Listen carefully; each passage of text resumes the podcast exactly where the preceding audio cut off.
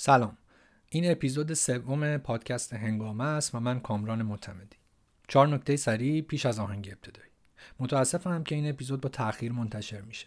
غیر از شروعی های معمول و بی برنامگی تشریح تئوری در قالب پادکست چالش برانگیز بود. حالا باید دید چی عذاب در اومد. همین ابتدا تشکر می‌کنم از مخاطبانی که انتشار این اپیزود رو پیگیری کردند خصوصا پدر بابک که پیغام داده بودن به فلانی بگو چی شد این اپیزود جدید. آقا خیلی مخلصم و ممنون از پیغام انرژی بخشتون. دوم اینکه یکی از مخاطبان پیغام داد که متن اپیزودها رو هم منتشر کن. این بازخورد رو پیش از این هم گرفته بودم. ممنون. کمی فکر کردم بین وبلاگ و تلگرام فعلا نمی‌دونم کدوم بهتره. نظر روزبه که این پیشنهاد رو داد تلگرام بود. خودم به وبلاگ احساس بهتری دارم. البته به قشنگی وبسایت پادکست فلانور نمیشه. ولی خب احتمالا جستجو در وبلاگ راحت تره با این حال تا زمان تصمیم گیری متن اپیزودها رو در تلگرام هم منتشر می‌کنم. متاسفانه وقت نمی کنم که ویرایشش کنم و تقریبا همینجوری که برای خودم آماده می‌کنم منتشر می‌کنم. به فضل و ادب خودتون ببخشید. در این مدتی که من تاخیر داشتم جوایز نوبل هم اهدا شد. نوبل اقتصاد مشترکاً به آبیجیت بنرجی، استر دوفلو و مایکل کرمر رسید. این سه اقتصاددان حوزه اقتصاد توسعه و این جایزه رو به سبب رویکرد آزمایشگاهی خود برای تخفیف فقر جهانی کسب کردند. از نوبل البته توقع چندانی نیست ولی خب این جایزه بحث برانگیزه و این سه نفر مخالفان خیلی جدی دارن نقد اصلی هم به روش اونهاست چرا که رویکرد آزمایشگاهی به کاهش فقر متکی بر به اصطلاح آزمایش های تصادفی تحت کنترل. این رویکرد که ملهم از مطالعات دارویی مداخلات خاصی رو در یک گروه با انتخاب تصادفی در نظر می‌گیره و سپس تغییر نتایج مشخص در گروه دریافت کننده رو در برابر اونهایی که این مداخله رو دریافت نکردن مقایسه می‌کنه. لینک سه مطلب در نقد این پروژه رو در توضیحات پادکست می‌ذارم. آخر اینکه سعدی میفرماید متکلم را تا کسی عیب نگیرد سخنش صلاح نپذیرد. البته با همین دو اپیزود و نیم هم لطف دوستان دیده و نادیده شامل حالم شده و بازخوردهای خوبی گرفتم. با این حال امیدوارم تا یکی دو اپیزود آینده که احتمالا ایار کار کم و بیش معلوم میشه بازخوردهای بیشتری بگیرم و علاقمندان هم با مباحث بیشتر درگیر بشن و در بهترین حالت یک رابطه دو طرفه شکل بگیره و اما قسمت سوم. در این پادکست من هر اپیزود رو بین دو قطعه موسیقی قرار میدم که اگه مشکل کپی رایت باشه تنها در تلگرام نسخه کامل قطعه است و در اپ های پادکست سی ثانیه از اون قطعه اول همواره یک قطعه بی کلام و قطعه پارایانی یک آهنگ سیاسی اجتماعی. در این مدتی که در انتشار اپیزود تاخیر داشتم اتفاقات زیادی افتاد. از هنگ کنگ تا اکوادور و از بارسلونا تا روژاوا و از هپکو تا هفتپه. حتما خیلی خبرها رو هم ندیدم. روز حمله به روژاوا سر کار بودم و تلویزیون روشن بود و من فکر می‌کردم جهانی شدن در این سالها باعث شده تا ما بیش از هر چیز بمباران ببینیم. البته همین داستان پادکست هم لابد از ثمرات همونه. ولی این کجا و اون کجا. یکی از اپیزودهای آینده امیدوارم درباره جهانی شدن و توسعه باشه که بیشتر دربارهش حرف بزنم. خلاصه در نهایت تصمیم گرفتم به شکل مناسبتی قطعه اول این اپیزود رو قطعه بزندان انتخاب کنم. کنشگران آزاده و جسور و دانشجویان برومندی در این مدت زندانی شدند و حکمهای طولانی گرفتند. این قطعه رو تقدیم می‌کنم به اونها و آرزوی آزادیشون رو دارم. قطعه به زندان کاری از ابوالحسن سبا و تنظیم حسین دهلویس که دو هفته پیش فوت کرد و مثل اکثر بزرگان ایران قدر نادیده رفت.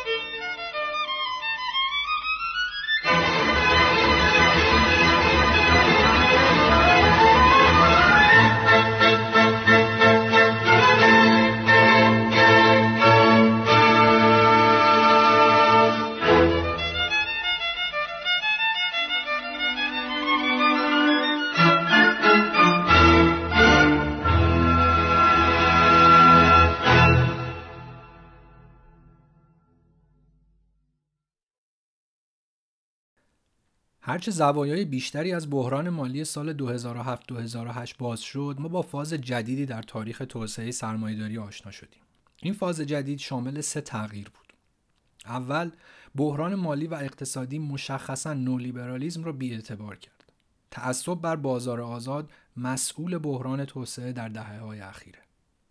دو رشد در کشورهای ثروتمند که رونق طولانی دهه 50 و 60 شون خیلی پیش از این به افت طولانی تبدیل شده بود آرام شد و در برخی نقاط تقریبا ایستاد. در مقابل در حالی که اغلب کشورهای فقیر در منجلاب رکودی که با پیدایش نولیبرالیزم از دهه 1980 گرفتارشون کرده بود دست و پا می‌زدند تعداد اندکی از آنها که بهشون اقتصادهای نوظهور می‌گفتن رشد پرچتاب خودشون رو ادامه دادن تا فاصلهشون با کشورهای ثروتمند رو کم کنه. کم کردن این اختلاف یعنی فاصله اقتصادی بین کشورها یکی از اهداف توسعه در گفتمان جدید بود که پس از جنگ جهانی دوم پا گرفت و در اپیزود اول به اون اشاره کرد. کره جنوبی و تایوان از جمله معدود مثالهایی بودند که در دهه های اخیر رشدشون قرار بود دلیلی بر درستی این سیاست ها باشه. سوم و در نهایت اینکه شاید نتیجه کوچکتریه اما به همون اندازه مهم تغییری بود که در دهه ابتدای قرن حاضر رخ داد و با آمریکای لاتین شروع شد و سیاست های مترقی که اصول نولیبرالیسم رو رد می‌کردند و رفاه همگانی رو در مرکز توسعه قرار می‌دادند مجددا در دستور کار قرار گرفت تغییر جهت سیاسی که نشان از آغاز راهی برای کاهش نابرابری در منطقه داشت. جنبندی همه این تغییرات رو شاید باید به این صورت بیان کرد که هژمونی اون ایده که می‌گفت توسعه درباره رسیدن به سطح کشورهای ثروتمند شکست و زندگی خوب جایگزین اون شد. مثلا همین ماه پیش بود که نیکولا استورجن وزیر اول اسکاتلند از این خبر داد که دیگه رشد درآمد ناخالص داخلی هدف اصلی این کشور نیست و خوب بودن مردم یا همون ولبینگ اونها جایگزین اون شده. نیوزلند و ایسلند هم در همین زمرن جالب این که رهبران این سه کشور خانومن حالا نمی‌دونم این مرتبطه یا نه. و البته امروزه با توجه به مشکلات عدیده زیست محیطی خیلی از متخصصان از ضد رشد یا دیگروس حرف می‌زنن که خودش بحث مفصلی تقریبا بر این نکته توافق عمومی وجود داره که تفاوت بین کشورها و تقسیم اونها به فقیر و پولدار با آغاز سرمایهداری و استعمار و امپریالیزم ایجاد شد. بنابر آمار سازمان همکاری اقتصادی و توسعه OECD افزایش نابرابری تهدیدی بر انسجام اجتماعی و رشد. در میانه دهه 1980 ده درصد ثروتمند جامعه هفت برابر ده درصد فقیر جامعه درآمد داشتند. که امروز این نسبت ده برابر شده. یعنی هفتاد برابر درآمد بیشتر. و مثل همیشه وضعیت در پایین جدول خرابتره. تقریبا چهل درصد جمعیت جهان بهره بسیار اندکی از رشد اقتصادی در دهه های اخیر مشخصا بعد از 1980 برده. در واقع آنچه گفتمان جریان اصلی و سازمانهایی چون OECD رو نگران می‌کنه اینه که نابرابری تهدیدی برای رشد اقتصادی هم هست. طبق, این طبق گزارش این سازمان چهره فقر هم در این چند دهه تغییر کرده و اگر در عواست دهه 1980 بیشتر بازنشسته ها فقیر بودن امروز جوانان درصد بیشتری از فقرا رو تشکیل میدن. استرالیا یکی از همین کشورهاست که دقیقا این آمار دربارش صدق می‌کنه و در آخرین انتخاباتش تاثیر مهمی داشت. خلاصه آنکه نتیجه سیاست های توسعه بعد از جنگ جهانی دوم بسیاری رو به صرافت این انداخت که کل این گفتمان محکوم به فناست و در خدمت تعدادی اندک. در این میان سازمان های دست و بزرگ دائما با دستکاری در محاسبه سعی در معکوس جلوه دادن واقعیت دارند. و خیلی مواقع اطلاعات ضد و نقیض منتشر می‌کنن. مثلا فاو یا سازمان غذا و کشاورزی ملل متحد اعلام کرده امروز 820 میلیون نفر گرسنه در دنیا وجود داره. در حالی که بانک جهانی میگه 730 میلیون فقیر داریم. نگاه به فقرا اصولا در این مؤسسات همینطوریه. با دستکاری در آمار براحتی چندین میلیون از اونها حذف میشن. با این حال توسعه در معنای عام رو احتمالا هیچ وقت نمیشه رد کرد که ریشه در تاریخ درازی داره. توسعه در گفتمان جدید بعد از جنگ جهانی دوم پدید اومد و تئوری ها پس از اون اومدن تا به ارزیابی و بررسی چشمانداز این سیاست ها بپردازند. این قسمت درباره تئوری های معروف توسعه است. ایده پیشرفت جهانی همزمان با انقلاب صنعتی بیش از 200 سال پیش مورد توافق عمومی بود. هنگامی که مردم شمال غربی اروپا در تغییر و پیشرفت با سرعتی بیش از پیش شیرجه می‌زدند. به نظر می رسید که تغییرات برای دیگر مردم جهان هم میسر باشه. پیش از اون پیشرفت های اجتماعی و اقتصادی کند بود. به راحتی معکوس می شد و اغلب به هزینه دیگران بود. انقلاب صنعتی قول افزایش مطلق و سریع ثروت رو داد. دست کم به لحاظ تئوری یا روی کاغذ تمام افراد، گروه ها و جوامع می‌تونستن در این پیشرفت سهیم باشند و امیدوار به رسیدن به روزهای بهتر. با این حال انقلاب صنعتی در جامعه‌ای به لحاظ کیفی جدید رخ داد. در یک جامعه سرمایه داری. این انقلاب تولید رو در قالب واحدهایی سازماندهی کرد. مالکان خصوصی سرمایه داشتن تا مواد اولیه و ابزار تولید و کار کارگرانی رو که هیچ چیز غیر از نیروی کارشون برای فروش نداشتن رو تهیه کنند. بازار مکانیزم اصلی تعادل بین نیروی کار، تولید کنندگان و مصرف کنندگان بود. سرمایه و بازار تا پیش از اون زمان نقش کمی در تولید داشتند. یا قایب بودند یا به دلیل رسوم فرهنگی و یا قواعد سرکوبگر سیاسی تحت انقیاد. در لوای سرمایهداری اما این دو یعنی سرمایه و بازار دائم بر حکمرانی خود افزودند و رسوم اجتماعی فرهنگی رو مطابق انتظارات خود تغییر دادند. تولید و ظرفیت تولیدی انسان دیگه با هیچ مانع سیاسی و اجتماعی برخورد نمی‌کرد.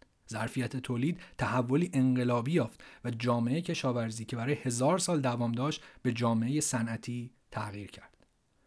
مارکس و انگلس در مانیفست کمونیست در این باره می نویسند بورژوازی در صد سال اخیر بیش از تمامی نسلهای پیشین نیروهای مولد آفریده رام کردن نیروهای طبیعی کار با ماشین استفاده از علم شیمی در صنعت و کشاورزی کشتیرانی با نیروی بخار راه آهن تلگراف برقی پاکسازی زمینهای کل قاره ها برای بر زیر کشت بردن اونها کانالبندی رودخانه ها و جمعیتی که مثل قارچ از زمین رویده. چه کسی در قرن پیش فکرشو می‌کرد که چنین نیروی مولدی در حال چرت زدن روی پای کار اجتماعی باشه؟ چنین ولخرجی های فریبنده و گسترده ای حاوی این ایده بود که تمامی افراد و ملت ها از اون بهرهمند خواهند شد. با این حال افزایش تولید همراه با افزایش تقاضا نشد. چرا که کارگران متناسب با ارزشی که تولید می‌کردند پول نمی‌گرفتند در نتیجه سرمایهداری نیاز داشت تا دائما بازار خود رو گسترش بده تمامی جوامع رو تحت لوای خود در بیاره. خواه از طریق تجارت که توپخانه کالاهای ارزونش دیوار چین رو فرو میریخت و یا اونچه معمولتر بود یعنی کشورگشایی. و دقیقا به همین دلیل بود که علا رقم تاکید بر تجارت آزاد یا فری ترید اولین کشور سرمایهداری صنعتی یعنی بریتانیا بزرگترین مستعمرات رو در قرن 19 داشت. همون امپراتوری که آفتاب در اون غروب نمی‌کرد. در هر حال این دو متضاد هم نبودند هم کنترل امپریالیستی و هم پویایی بازار جهانی موجب برتری اقتصادی دولت‌های صنعتی و استعمارگر و ناتوانی مستعمره ها شد. گسترش جغرافیایی سرمایهداری هموار نبود. تراکم ثروت عظیمی در برخی جوامع ایجاد کرد و دریایی از فقر و بدبختی در دیگر جاها. وعده جامعه سرمایهداری صنعتی برای عمومی کردن ثروت دست کم از دو جهت شکست خورد. یک از اونجایی که مزد کارگران تنها بخش اندکی از ارزشی بود که تولید می‌کردند درآمد غیر منصفانه و نابرابر توضیح شد. دو هدایت تولید خصوصی توسط بازار به احتمال زیاد منجر به فروپاشی و بحران میشه همونطور که مثلا در 1930 Great Depression ایجاد کرد و در 2007 Great Repression هیچ وقت در تاریخ تجربه انسانی جوامع تا این حد توسط نهادهای غیر منصفانه، غیر انسانی و غیر قابل کنترل اداره نشده بود.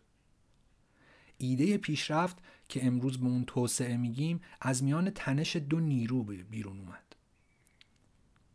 از یک سو امکاناتی که در سرمایهداری صنعتی منجر به افزایش رفاه انسان می‌شد و از دیگر سو شکست و ناتوانی این نیروها برای فراهم کردن امکانات مادی برای اکثریت مردم تفکر اجتماعی مدرن تا حد زیادی تلاشهایی برای درک و تحت کنترل درآوردن نیروهای عمیقا متضاد درون سیستم سرمایه داری.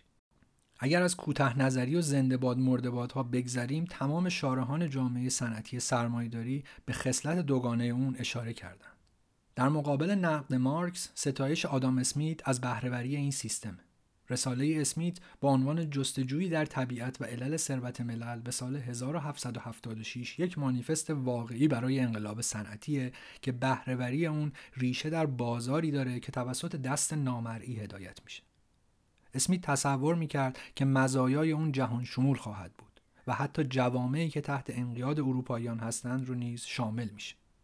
برخلاف تفسیر رایج افکار اسمیت او هرگز فکر نمی‌کرد که مکانیزم بازار می‌تونه موفقیتی در مدیریت جامعه داشته باشه بلکه در اون خدشه ایجاد می‌کنه و باید توسط نیروهای اخلاقی که به نیازهای ضروری انسان توجه می‌کنن کنترل بشه.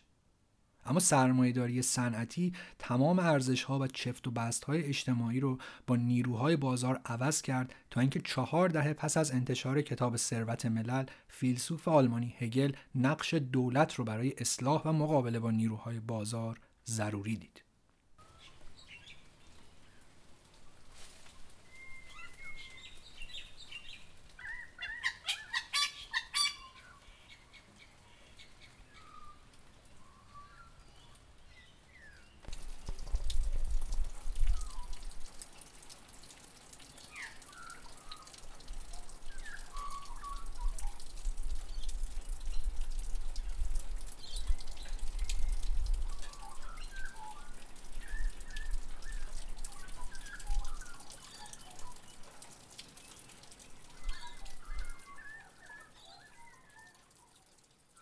قانونگذاری دولتی الزاما سوسیالیستی نیست.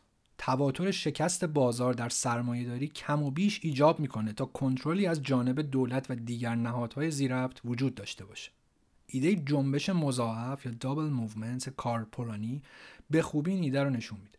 پولانی عقیده داشت شکست بازار جزئی از سرمایهداریه چرا که سرمایهداری با زمین نیروی کار و سرمایه به شکل کالا رفتار می‌کنه. حتی اگر اونها برای فروش تولید نشده باشن. بنابراین بازار به تنهایی نمی‌تونه اقتصاد رو ضابطه مند کنه و هرگز هم نتونسته چنین کنه. او, دگر، او در دگرگونی بزرگ می نویسه هیچ اقتصادی تا به حال وجود نداشته که حتی در سطح اصول کاملا توسط بازار کنترل بشه.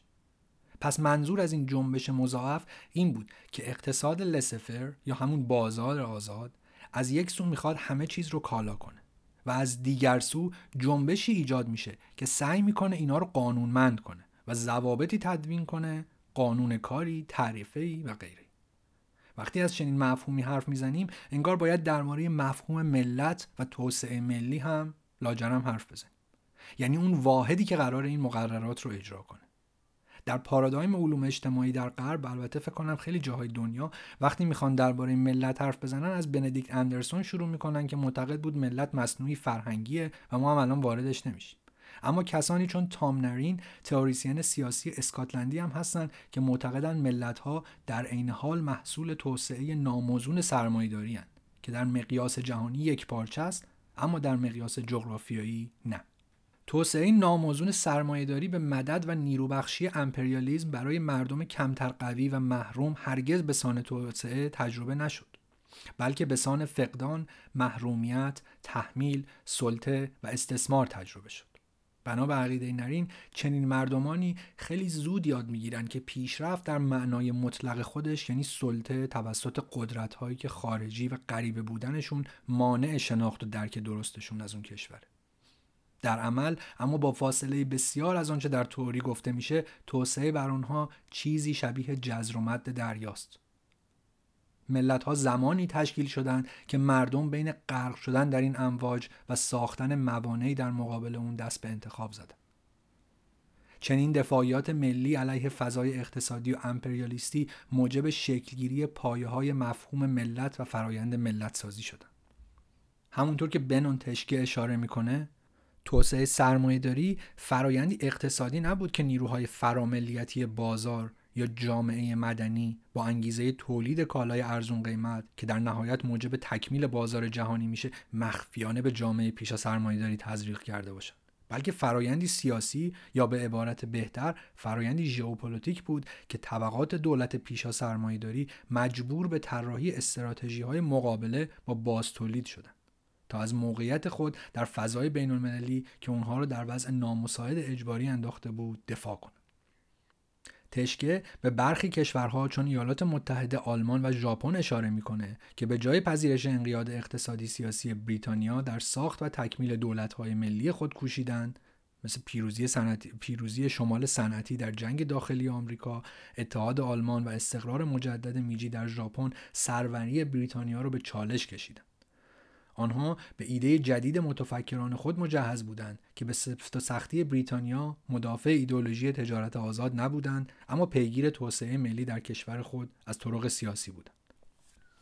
برای متفکرانی چون الکساندر همیلتون و هنری کری در ایالات متحده و فردریش لیست در آلمان تقویت اقتصاد از طریق تجارت آزاد شبیه استعمار و کشورگشایی هر دو موجب تقویت تقسیم کار بین جوامعی میشه که در اون برخی کشورها کالاهای صنعتی با ارزش بالا تولید می‌کنند و برخی دیگر نه پس از این لحاظ مردوده به چالش کشیدن چنین الگویی از مزیت اقتصادی تنها از طریق یک نیروی سیاسی و نیروی غیر از بازار امکان پذیره.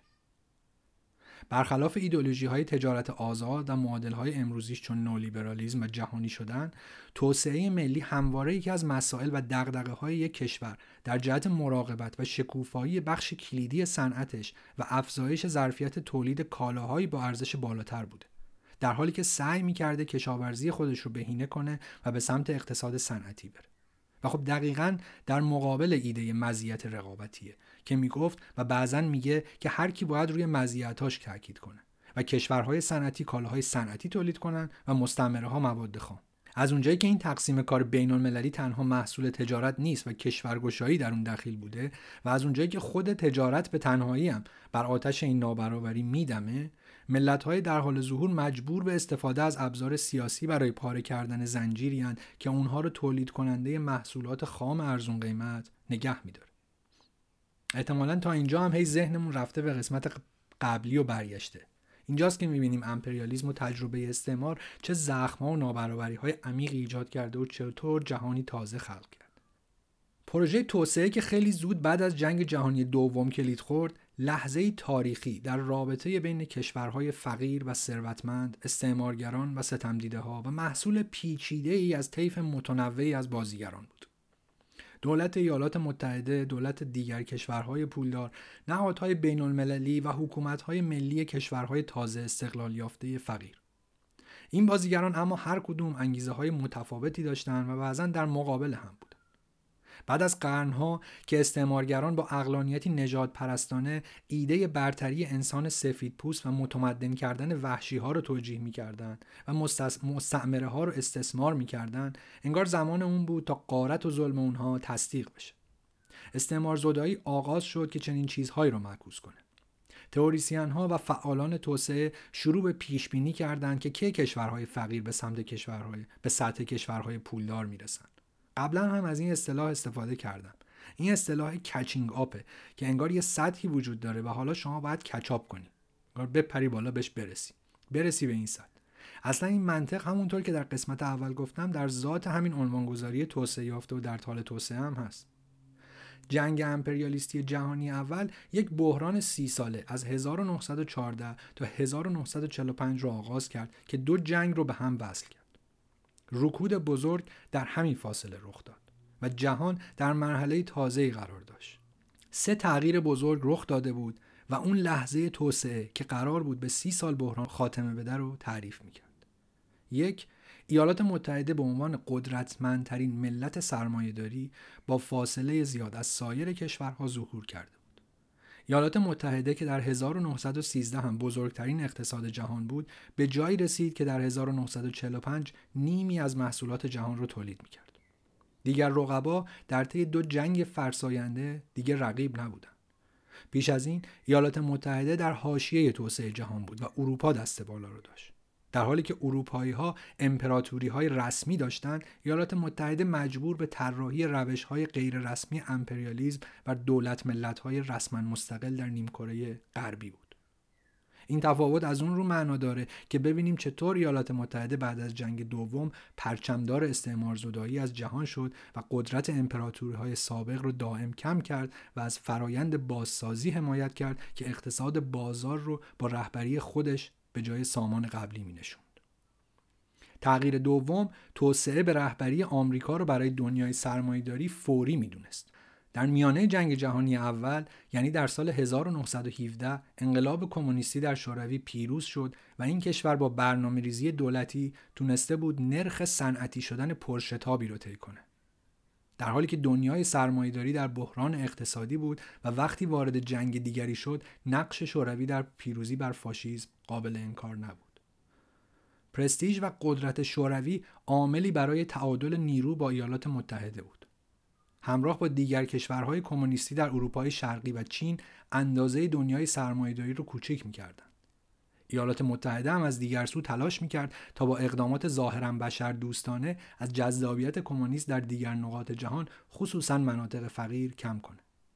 افغانستان هنوز با یک نمونه از این اقدامات بشردوستانه درگیر. سوم اینکه پس از جنگ جهانی اول بسیاری از جنبش های رهایی بخش ملی از جمله بلشویکا در شوروی خواستار استعمار زدایی از جهان بودند. تنها پس از جنگ جهانی دوم بود که ایالات متحده نیز با استعمار زدایی برای کاهش قدرت رقبای اروپاییش و برای رقابت با شوروی در پرچمداری از استقلال کشورها همراهی کرد. در نتیجه رسیدن مستعمره های سابق به سطح ثروت کشورهای پولدار در دستور کار قرار گرفت.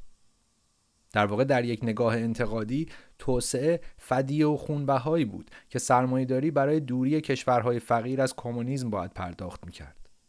کشورهایی که جنگ سرد در اونها به اوج رسید. کره، کوبا و ویتنام.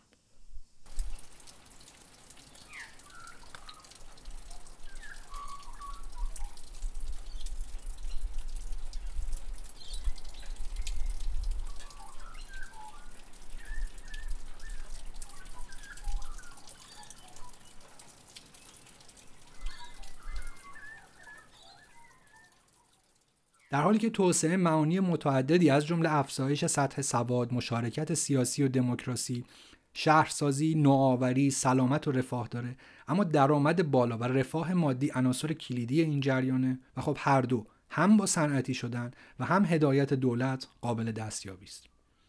این نکته بسیار مهمیه. چرا که جریان های پوپولیستی نولیبرال و پست مدرن که در اواخر قرن بیستم ظهور کرد و هنوز هم کم و بیش مسلطه عمیقا در برابر هر گونه نقش دولت در توسعه ایستادگی می‌کنه و بعضا صنعتی شدن رو باعث ضرر بیشتر کشورهای فقیر می‌دونه. در حالی که خب می‌دونیم که صنعتی شدن همواره پایه‌ای برای افزایش بهرهوری و درآمد و رفاه محسوب می‌شده. یه عده کشور فقیر بودن با اقتصاد کشاورزی و یه عده ثروتمند با اقتصاد صنعتی. خب با همون ایده رسیدن به سطح پولدارها یا کچینگ هم باید گفت که پس صنعتی شدن که دولت نقش حیاتی در اجرای اون داشته و داره ضروریه. پس چرا گفتمان مسلط سرمایه داری اون رو وارونه جلوه میده؟ اینجاست که به قول نویسنده این فصل از کتاب باید گفت به لحاظ نظری و در سطح اندیشه توسعه محصول مواجهه و رویارویی سرمایهداری و کمونیسم بود. تا 1945 موفقیت اقتصاد دولتی شوروی و شکست سرمایهداری لیبرال در غرب که عمیقا خودش رو در دو جنگ جهانی و رکود بزرگ نشان داد به قول اریک هابزبام به سیاستمداران و حتی تجار بعد از جنگ دوم ثابت کرده بود که بازگشت به لسفر و اقتصاد بازار آزاد بیدر و پیکر رو دیگه از سرشون بیرون کنه. اهداف سیاست های مشخصی چون رفع کامل بیکاری یا استخدام کامل جلوگیری از کمونیسم و مدرنیزاسیون اقتصادهای عقب افتاده یا نابود شده عمیقا حضور و مداخله دولت در اقتصاد رو ایجاب می‌کرد حتی رژیم هایی که شیفته آزادسازی سیاسی و اقتصادی بودن نیز امروز باید کشور خود را به گونه ای اداره می‌کردند که روزی به اون سوسیالیستی می‌گفتند در حد فاصل دو جنگ جهانی توافقی به دست اومد که بیماری های سرمایهداری رو میشه از طریق برنامه ریزی، مالکیت دولتی و نقش پررنگ دولت در هدایت اقتصاد التیام داد. همچنین میشه این سیستم رو از طریق دولت رفاه بیشتر برابری خواه کرد و توضیح بهتری داشت. بالاخره اوضاع در دنیای لیبرال سرمایهدار هیچ خوب نبود.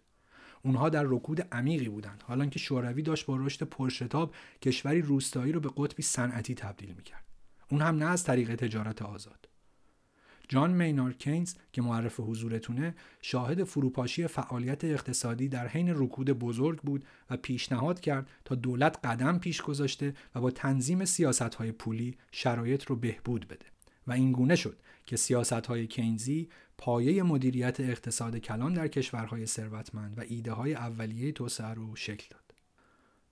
در حالی که بسات بازار آزاد در کشورهای کمونیستی برچیده شده بود، شکل بیشتر مقید شده و ضابط مند اون در کشورهای توسعه یافته پیشرفته و کشورهای در حال توسعه پایه دوران طلایی سرمایهداری رو بنا کرد. تنه آمیز این که به قول هابزبام اقتصاد بنگاه خصوصی یا بنگاه آزاد برای بقا باید از دست خودش در امان بمونه. در واقع باید با ایدئولوژی و جعب ابزار دشمنش یعنی سوسیالیسم و کمونیسم از دست خودش در امان بمونه. در مقیاس بین المللی حکمرانی دارایی و تجارت با نهادهای زاده از کنفرانس برتون وود یعنی صندوق بین المللی پول و بانک جهانی و مهمتر از همه موافقت نامه عمومی تعرفه و تجارت طراحی شد تا مدیریت اقتصاد بین المللی را قادر به ساخت دولت رفاه و توسعه کنه. کالین لیز استاد بازنشسته اقتصاد سیاسی دانشگاه گلدسمیتس کتاب معروفی داره به نام ظهور و سقوط تئوری توسعه که اونجا میگه این تنظیمات یعنی همون قوانین و نهادهایی که از کنفرانس برتون وود ناشی شد ایجاد شد تا به دولت ملی اجازه بده که اقتصادش رو مدیریت کنه. در همون حال که می‌خواد رشد و اشتغال رو ماکسیموم کنه. سرمایه قرار نیست دیگه جایی بدون اجازه دولت خرج بشه. این دولته که نرخ بهله داخلی رو تعیین می‌کنه. نرخ تبادل ارز رو دستکاری می‌کنه و مالیات و مخارجش رو مطابق با برنامه هایی که داره تنظیم می‌کنه. برنامه ریزی اقتصادی ملی به عنوان مکمل طبیعی این ایده بود تا توافقات داخلی و بین المللی موجب ثبات قیمت کالاها بشه. چندان بیراه نیست اگه بگیم تئوری توسعه در اصل تئوریه که به کار دولت‌های استعماری و بعدا پیش از این استعمار زده میاد تا رشد اقتصاد ملی در محیط بین المللی رو تقویت کنن. هدف توسعه رشده. مجری توسعه دولت و ابزار توسعه سیاست های اقتصاد کلان.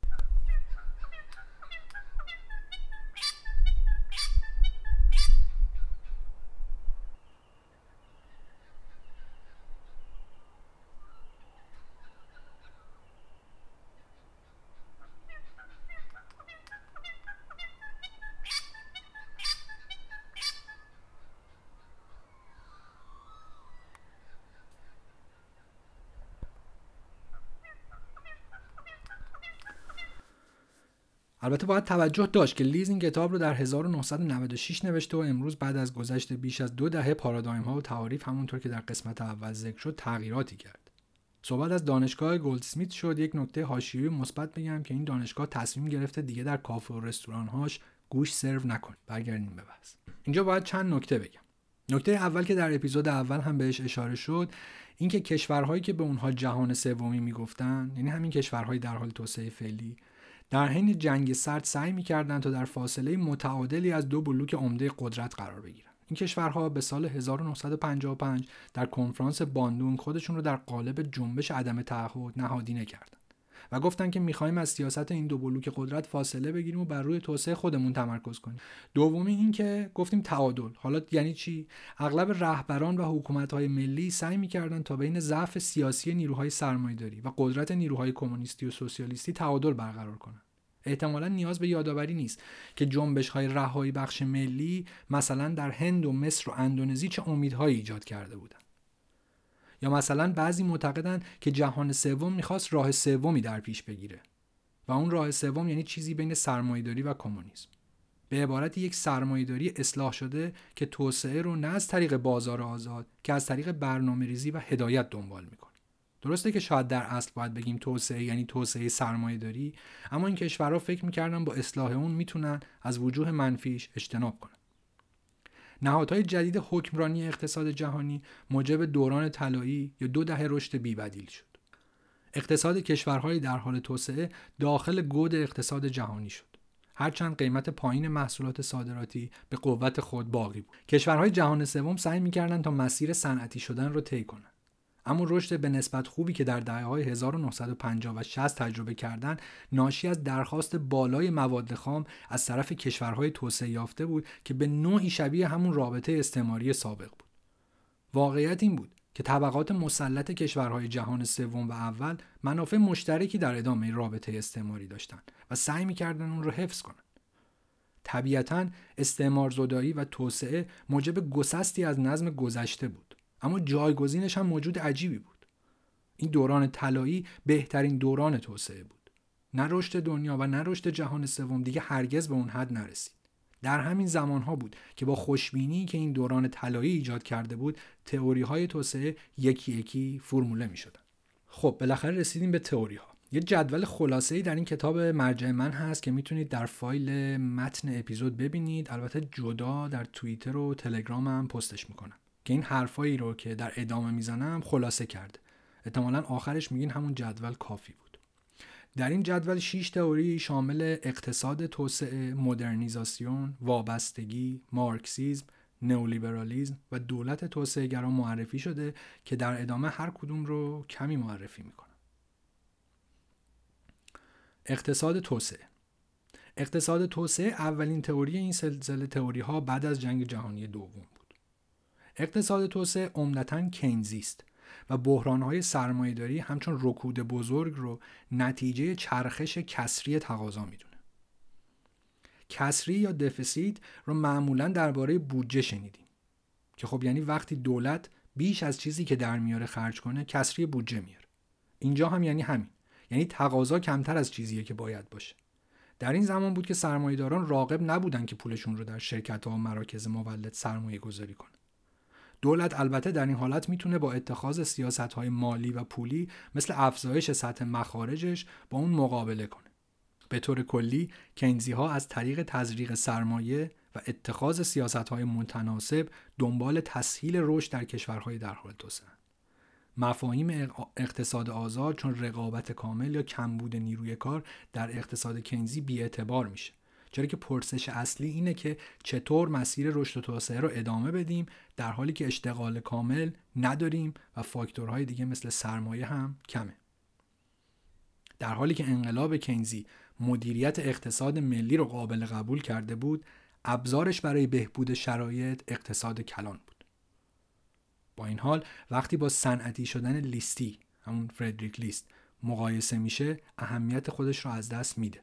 که جلوتر کمی دربارهش خواهم گفت تئوری مدرنیزاسیون در اواخر دهه 1950 مشخص بود که اغلب کشورهای در حال توسعه در حال رشدن. اونها هر چند رشد اقتصادی داشتند اما مسیری برای رشد صنعتی پایدار نداشتند.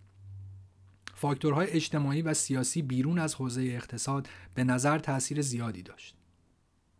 تئوری مدرنیزاسیون که آن زمان ظهور کرد همراه با علوم سیاسی و جامعه شناسی شد تا پیش شرط و موانع توسعه رو توضیح بده. در نتیجه اون چیزی که مفروض می گرفت و درباره اون حرف می‌زد بسیار فراتر از حوزه اقتصاد بود و می‌شد با اون تئوری جوامع رو به سنتی و مدرن تقسیم کرد. کتاب والت روستو یعنی مراحل رشد اقتصادی کتابی برای مرحله گذار از اقتصاد توسعه به تئوری مدرنیزاسیون بود. که اقتصاد در اون نقش محوری داشت. رستو تئوری خودش رو بر مبنای تجربه کشورهای توسعه یافته نوشت و پنج مرحله برای گذار از جامعه سنتی به مدرن برشمرد. این پنج مرحله میشه جامعه سنتی آماده برای پرواز پرواز جامعه بالغ جامعه با تولید یا مصرف انبوه. او معتقد بود نگاه پیشانیوتونی به طبیعت بر جوامع سنتی کشاورزی غالب بوده و به اونها اجازه بهبود فناوری و رشد اقتصادی رو نمی‌داد. در مرحله دوم که مرحله پیش از پروازه چند تغییر در جامعه رخ میده. تجارت گسترش پیدا می‌کنه، سرمایه گذاری افزایش پیدا می‌کنه و البته تشکیل یک دولت ملی در این مرحله ضروریه. در مرحله سوم یا تیکاف یا پرواز جاییه که سهم کل سرمایه گذاری در اقتصاد 10 درصد تولید ناخالص داخلی یا همون پی باشه. در این مرحله هم کشاورزی و هم صنعت به بهرهوری بیشتری می‌رسن. مرحله چهارم حالت پیشرفته تر مرحله سوم که اقتصاد کشور به تولیدات متنوعتر و همگنتری با بازار جهانی دست پیدا می‌کنه. مرحله پنجم یا جامعه مصرفی که مرحله آخر باشه جاییه که متوسط درآمد بالاتر رفته و مصرف فراتر از نیازهای اولی است. در نتیجه جوامع اولا می‌تونن به ایجاد نهادهای رفاهی فکر کنن و همچنین ارتش درست کنن تا دیگر اهداف بین رو پیگیری کنن بله رستو سعی کرد در سلسله سخنرانی هایی در کمبریج به سال 1958 تئوری خودش رو تشریح کنه. او که اسم دوم کتابش یک مانیفست غیر کمونیستی بود فرض کرده بود که جامعه توسعه یافته غربی شکل نهایی و عالی توسعه یافتگیه و نسبت به رشد جهان سوم نیز خوشبین بود. با این حال فکر می‌کرد که نقش جهان اول در پیشبرد این پروژه کلیدیه. او درباره خطر کمونیسم در مرحله پیش از پرواز تاکید می‌کرد چرا که معتقد بود در این مرحله است که ناسازگاری ها به اوج می‌رسه. در حالی که تئوری رستو مبتنی بر تاریخچه اقتصادی بود تئوریسین های اصلی مدرنیزاسیون که پیرو او بودند جامعه شناسی و علوم سیاسی خونده بودند. کار اونها مبتنی بر ساختار کنش اجتماعی پارسونز و اقتباسی از جامعه شناسی مدرنیته پیچیده و تیروتار وبر بود. به عقیده پارسونز مدرنیته غیر مستقیم اما از اساس یک کلیت منسجم واحد یکسان و ارزشمند رو تشکیل میده که باید همراه علوم اجتماعی که دارای چنین کیفیاتیه بشه. البته مسئله پارسونز جهان سوم نبود. اما سوال محوری تحقیقات او مبنی بر اینکه چه چیز قبل رو متفاوت کرده کاملا منطبق بر تئوری مدرنیزاسیون در دوران جنگ سرد بود. متغیرهای الگویی پارسون با برشمردن خصوصیات متضاد جامعه مدرن و صنعتی رو از هم تفکیک می‌کرد. وقتی به این تقسیم بندی نگاه می‌کنیم می‌بینیم که در واقع تنها به همین تئوری مدرنیزاسیون امکان توسعه میده. اون هم نه تنها اشاعه سرمایه و فناوری بلکه همراه با اشاعه ویژگی های مدرن شامل ارزش ها و نهادهای مدرن. به این طریق که این ویژگی ها باید از یک جامعه امپریالیستی مدرن به جامعه پیشا استعمار زده منتقل بشه تا اونها کم کم به سطح کشورهای مدرن برسن. یک جدول دیگه هم اینجا در متن که جنبندی همین متغیرهای الگویی و تفاوت جامعه مدرن و سنتی. غالب شدن تئوری مدرنیزاسیون کم و بیش محصول لیبرالیزم آمریکایی و کمتر در کشورهای در حال توسعه استفاده شده. در واقع بیشتر مبنای دخالت آمریکا در اون کشورها بوده و شیوه قالب فهمیدن جهان سوم در دهه 1960 با تمام شدن اون دهه دوران طلایی رشد سرمایهداری هم به اتمام رسید و فرضیات تئوری مدرنیزاسیون که خیلی ساده پذیرفته شده بود با تئوری وابستگی به چالش کشیده شد. اگر فیلم خوب بروس رابینسون من و ویتنیل رو دیده باشید می‌بینیم که چطور پایان دوران جوانی و وارد شدن به دوران بزرگسالی که شاید تم اصلی فیلمه همراه با پایان دوران دهه طلایی 1960 شده. What are you talking about, Danny? Politics, man.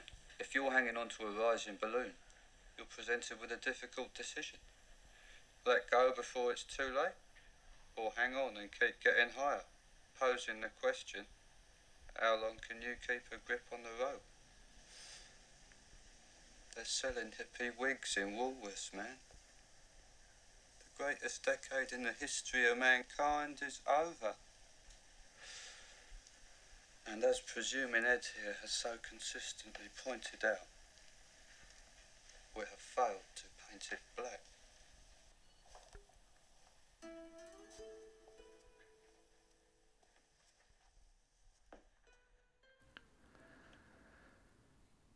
تئوری وابستگی. تئوری وابستگی زاویه جدیدی در تئوری توسعه ایجاد کرد. هواداران این تئوری امپریالیزم را مجددا محور تحلیل خود قرار داد. اونها می‌خواستن امپریالیزم غیررسمی رو فرموله کنن و از این طریق بود که جا برای مفاهیمی مثل نو استعمارگرایی باز کردن. جای تعجب نیست که ریشه این تئوری در آمریکای لاتینه. جایی از جهان سوم که هرچند اکثر دولت ملتهاش بیش از یک قرن بود که مستقل شده بودند اما توسعه نیافتگی اونها شبیه کشورهای آفریقایی و آسیایی تازه از استعمار رها شده بود. برخی کشورهای آمریکای لاتین مثل آرژانتین در پایان جنگ جهانی دوم سطح درآمد و رفاهی نزدیک به کشورهای ثروتمند داشتند. اما در دهه های بعدی بلا فاصله شرایطشون تغییر کرد. تئوری وابستگی فرضیات تئوری مدرنیزاسیون رو واژگون می‌کنه. جایی که تئوری مدرنیزاسیون به مطالعه کشورها می‌پردازه تئوری وابستگی به مطالعه کل نظام جهانی سی سرمایه داری می‌پردازه. جایی که تئوری مدرنیزاسیون فرض می‌گیره که مشکل توسعه یک وضعیت توسعه نیافته است تئوری وابستگی استدلال می‌کنه که یک فرایند تاریخی یک پارچه برای کشورهای متفاوت نتایج متفاوتی به وجود میاره. برخی رو توسعه میده و در برخی نتیجه عکس میده. جایی که تئوری مدرنیزاسیون فرض می‌کنه توسعه فرایندیه که جوامع سنتی رو به سطح مدرن ها میرسونه تئوری وابستگی در قوی ترین شکل خود با اون مخالفت می‌کنه و اصرار می‌کنه که چنین چیزی تحت نظام سرمایهداری غیر ممکنه و سوسیالیسم تنها راه حل. جایی که تئوری مدرنیزاسیون نخبگان جامعه سنتی رو حاملان گذار به مدرنیزاسیون می‌دونه تئوری وابستگی اونها رو شرکای فرایند توسعه نیافتگی می‌دونه. تئوری وابستگی همچنین مجموعه متنوع از تئوری ها بود که به جای تقسیم جهان به دو فضای سنتی و مدرن اون رو بین کشورهای صنعتی پیشرفته و حاشیه کشاورزی در نظر می گرفت. این تئوری دو منبع اساسی داشت. اول کمیسیون اقتصادی آمریکای لاتین در دهه 1950 زیر نظر راول پربیش و دوم کارهای پلباران کارهای پربیش فرضیات مرسوم اقتصاد توسعه رو به دو شکل عمده به چالش کشید. اول اینکه او استدلال می‌کرد که سرمایهداری اقتصاد جهانی رو به یک مرکز و حاشیه تقسیم کرده و اجرای اقتصاد توسعه مرسوم که تجارت بین کشورها رو تقویت می‌کنه باعث شده که نابرابری بین کشورها مدام بیشتر بشه. او به دو جنگ جهانی و رکود بزرگ اشاره می‌کنه و این نکته که هنگامی که رابطه تجاری آمریکای لاتین و کشورهای توسعه یافته در بین دو جنگ قطع شد کشورهای آمریکای لاتین قدمهای بزرگی در توسعه و صنعتی شدن برداشتن. دستاوردی که بعد از جنگ دوم با تاکید بر تجارت بین کشورها از بین رفت. دوم تعمل در تجربه کشورهای حاشیه در دوران اوج تجارت بین المللی بود که او رو به همراه اقتصاددان دیگه به نام کارل سینگر به این نتیجه رسون که تجارت بین یک جامعه صنعتی و یک جامعه کشاورزی در نهایت به نفع جامعه صنعتی خواهد بود. چرا که پیشرفت فناوری در جامعه صنعتی باعث میشه که قیمت محصولات صنعتی سریعتر از محصولات کشاورزی افت کنه. آنچه در قالب تز پربیش سینگر بیان می‌شد اون بود که کشورهای توسعه یافته علا رقم پیشرفت در فناوری اجازه پایین اومدن قیمتها رو نمیدن تا از این طریق سود بیشتری کسب کنن. باید توجه کرد که قیمت نسبی کالاهای پایه نسبت به کالاهای صنعتی ثبات کمتری داشته و به سمت کاهش رو میره. به این روند فرضیه پربیش سینگر گفته میشه. ایده ای که ترکیبی از نام فامیل این دو اقتصاددان یعنی راول پربیش آرژانتینی و دیگری هانسینگر آلمانی انگلیسی بود که در اواخر دهه چل وضع شد و یکی از پایه های تئوری وابستگی بود. این فرضیه میگه در یک دوره زمانی طولانی قیمت کالاهای اولیه مثل زغال سنگ قهوه و کاکائو در نسبت با قیمت کالاهای تولیدی مثل خودرو یا ماشین لباسشویی کمتر میشه. این فرضیه در واقع چالشی بر ایده دیوید ریکاردو مبنی بر مزیت رقابتی بود. سینگر اما می‌گفت کشورهای کم درآمد عمیقا وابسته به استخراج منابع طبیعی و صادرات اونن که قیمت اون در بازار جهانی تعیین میشه و این قیمت هم رو به کاهشه و این کشورها محکوم به فقرن. او استدلال می‌کرد که کشش درآمدی تقاضای کالای اولیه کمتر از کشش درآمدی تقاضای کالای صنعتیه. که در طول زمان باعث میشه ارزش صادرات کشور صادر کننده منابع اولیه یا کالای خام کاهش پیدا کنه. کشش درآمدی تقاضا چی بود؟ می‌دونیم که در اقتصاد جریان اصلی میگن میزان تقاضا با درآمد مرتبط. یعنی مثلا اگر درآمد من بره بالا که البته معمولا نمیره به جای اینکه با همین لباسایی که دارم سر کنم هر هفته میرم یه لباس تازه می‌خرم عقلم ندارم طبعا بهم گفتن این کار خوبیه تازه اصلا انسان ذاتا اینطوریه. منم هی کار می‌کنم هی میرم خرید می‌کنم. به قولی خرید می‌کنم پس هستم. پس اینجوریه که تقاضا با درآمد مرتبط کشش هم که خب معلومه. یعنی اگه این ورش رو بکشیم اون ورش کش میاد یا نه؟ پس کشش درآمدی تقاضا می‌خواد ببینه واکنش مصرف کننده در تقاضای کالا وقتی درآمدش تغییر کنه چقدر تغییر می‌کنه. گفتیم که فرضیه پرویش سینگر میگه کشش درآمدی تقاضای کالای اولیه کمتر از کشش درآمدی تقاضای کالای صنعتیه. و این باعث میشه در طول زمان ارزش صادرات کشور صادر کننده منابع اولیه یا کالای خام کاهش پیدا کنه. نکته دوم این که با افزایش درآمد تقاضا برای کالای صنعتی بیشتر میشه تا کالاهای پایه. و اگر این کشورها نخوان محکوم به فرق باشن باید بر واردات و سیاست های جایگزین تمرکز کنند مشخصا سیاست هایی که منجر به رشد سریع صنعتی شدن میشه این فرضیه ساختار بازار جهانی رو مسبب این داستان می‌دونست و خب خیلی به ایده والرشتاین تازه درگذشته و بحث کشورهای مرکز و حاشیه نزدیک. این فرضیه واقعیات جهان پس از جنگ جهانی دوم و تقریبا طی دهه های 1950 تا 1980 رو به خوبی توضیح می‌داد.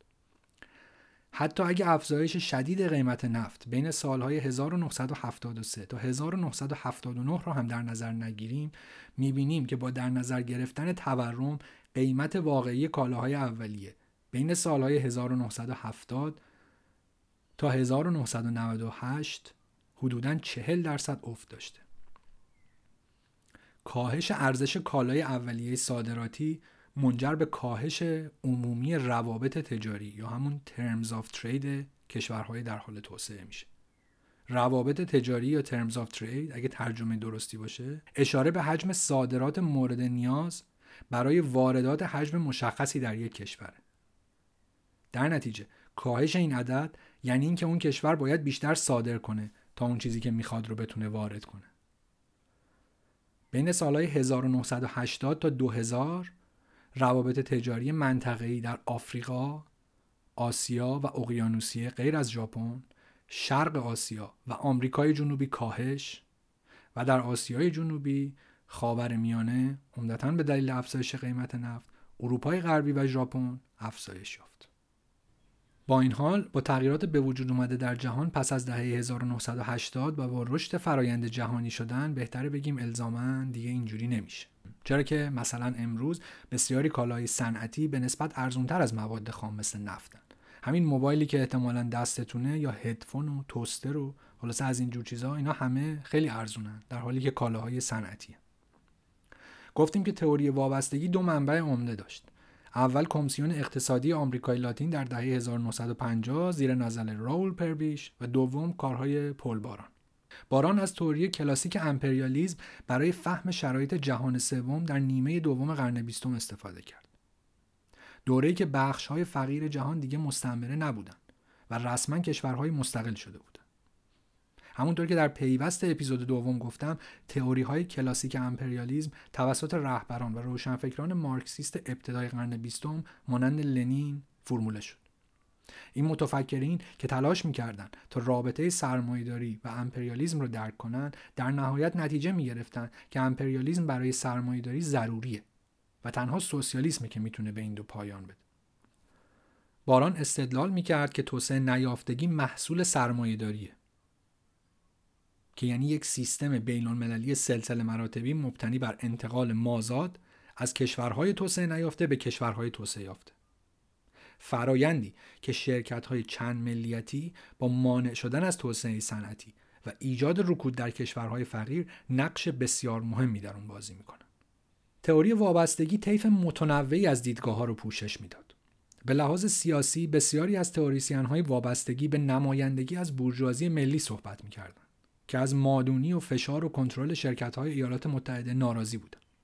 گروهی دیگه از هواداران طبقه کارگر بود. رویکردهای متفاوت در تئوری وابستگی رو بسته به اینکه چه نگاهی به توسعه و کلا امکان پذیری اون دارن هم میشه دسته بندی کرد. یک گروه تنها به دشواری های توسعه اشاره می‌کرد و بر نتایج کمیسیون اقتصادی آمریکای لاتین و موانع توسعه تاکید می‌کرد. گروه دیگری که مثلا کاردوسوی که رئیس جمهور برزیل هم شد بینشون بود روی این مسئله کار می‌کردند که چطور موانع خارجی توسعه توسط طبقات مسلط درون کشور حمایت میشه. در نهایت افرادی چون آندره گوندر فرانک هم بودند که استدلال می‌کردند بدون سوسیالیسم و قطع رابطه با ساختار سرمایهداری جهانی هیچ توسعه ممکن نیست. البته سمیر امین هم در زمره تئوریسین های سرشناس تئوری وابستگیه که تمرکزش بر آفریقا بود. بحث بسیار جالب و دقیقی در این حوزه وجود داره که خودش چندین اپیزود میطلبه. هر بحثی درباره تئوری وابستگی بدون اشاره به رویکرد سیستم جهانی ناقصه. رویکردی منتج از کارهای مکتب آنال و مشخصا فرناند برودل که تاریخ نگاری دقیقی در توسعه سرمایهداری و در مقیاس جهانی انجام داده بود. اما شاید معروفترین نماینده سیستم جهانی امانوئل وارستین یا وارشتاین بود که همین چند وقت پیش درگذشت و خب در ایران هم به نسبت چهره شناخته شده تریه. در نگاه والرشتاین اقتصاد جهانی سرمایهداری محصول گسترش نظام بازار جهانی با محوریت اروپا بود که عقبه اون به قرن 15 برمیگشت و علا رقم تفاوت هایی که در این قرنها کرده بود اما از همون ابتدا نظام اقتصادی سرمایهداری بود. هیچ واحدی رو درون این سیستم نمیشه جداگانه تحلیل کرد. این سیستم همواره این ویژگی سیستمی رو داشته و توسعه ناموزون خلق کرده. در جایی بین مرکز اروپا و حاشیه هاش جایی میان کشورهای اروپایی جایی میان دولتها و جایی میان مناطق و قشرهای کوچکتر. برای والرشتاین اقتصاد سرمایهداری جهانی به سه لایه مرکز نیمه حاشیه و حاشیه تقسیم میشه.